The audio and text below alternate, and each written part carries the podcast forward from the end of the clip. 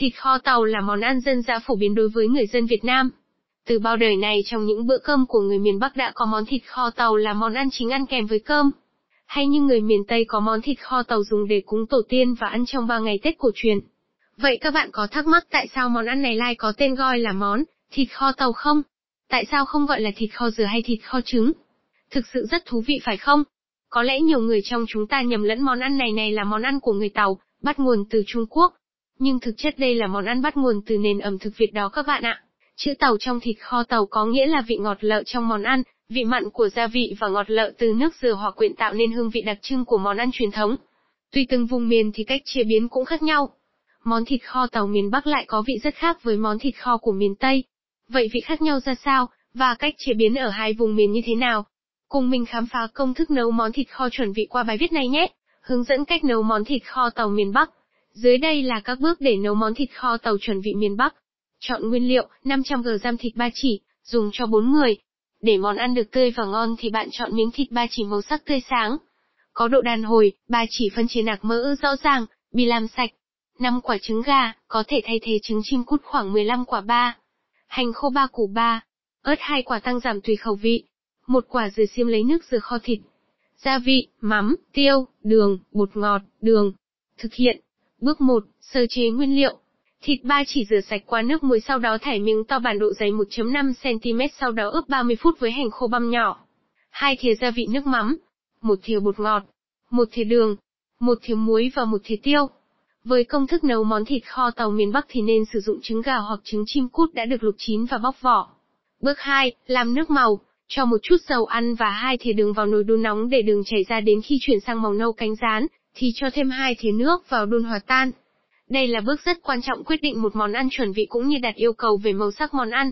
Bước 3, ướp thịt chuẩn công thức. Thịt sau khi ướp 30 phút sẽ cho vào nồi với nước màu và một chút dầu ăn xào để miếng thịt săn lại. Sau khoảng 3 phút sẽ đổ nước dừa xiêm vào kho. Để có món ăn chuẩn vị lưu ý kho khi sôi lên, thì giảm lửa nhỏ để lưu diêu khoảng 30 phút để món ăn ngấm gia vị và nước dừa. Sau đó châm thêm nước lọc để sớm sấp mặt thịt đun thêm 40 phút. Lưu ý vặn lửa nhỏ và gia giảm gia vị vừa ăn. Bước 4, sơ chế trứng đúng cách. Trong khi chờ thịt kho tàu mềm sẽ chiên sơ trứng. Trứng sau khi luộc bóc vỏ sẽ chiên qua dầu ăn để lớp vỏ ngoài của trứng có màu vàng đều tránh dập nát khi kho. Bước 5, chế biến trứng. Thịt kho tàu sau 40 phút đã chín mềm, cho trứng vừa chiên vào kho cùng khoảng 10 phút nữa. Sau cùng đã có món thịt kho tàu chuẩn vị miền Bắc. Yêu cầu thành phẩm, món thịt kho tàu miền Bắc chuẩn vị phải mềm nhưng không vỡ nát, màu nâu bóng, vị béo ngậy hòa quyện vị ngọt nước dừa và gia vị. Vậy món thịt kho tàu ăn với canh gì thì ngon, ăn với rau gì thì phù hợp?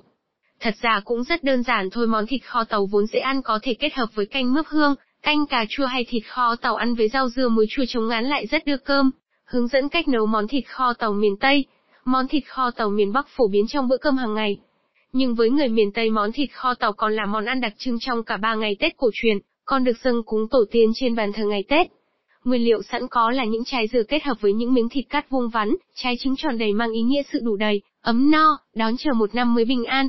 Cùng tìm hiểu cách làm món thịt kho tàu miền Tây nhé. Chọn nguyên liệu, nửa ký thịt ba chỉ, 5 quả trứng vịt, một quả dừa tươi, ớt 5 quả.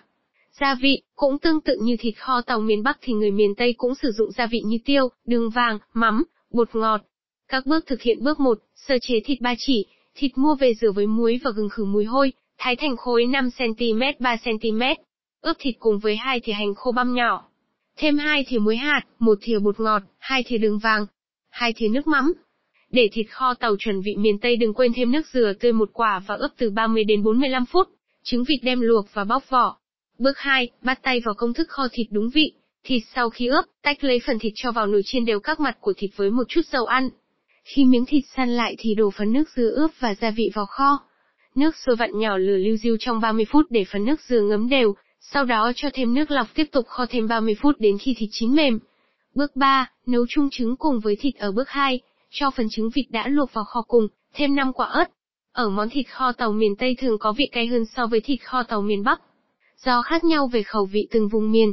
Trong quá trình kho điều chỉnh gia vị vừa ăn, kho thêm 15 phút thấy phần nước sánh lại miếng thịt chín mềm màu nâu cánh rán là có món thịt kho tàu chuẩn vị.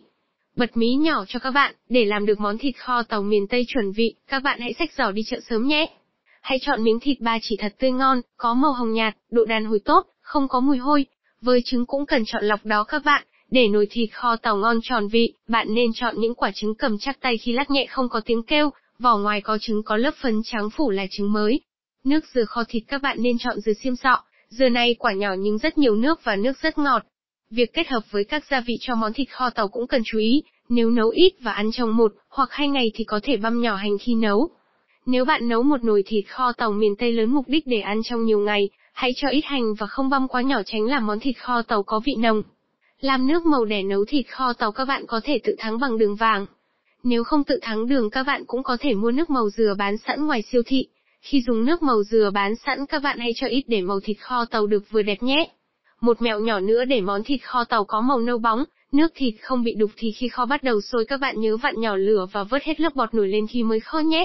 Món thịt kho tàu miền Tây ăn với rau sống như xà lách, ngò, dưa leo, các loại rau củ lục chấm với nước thịt kho tàu cũng rất ngon hay ăn cùng củ kiệu muối chua, vị béo ngậy của thịt, vị ngọt thanh của nước dừa hòa quyện vị chua của củ kiệu chắc chắn sẽ rất hao cơm.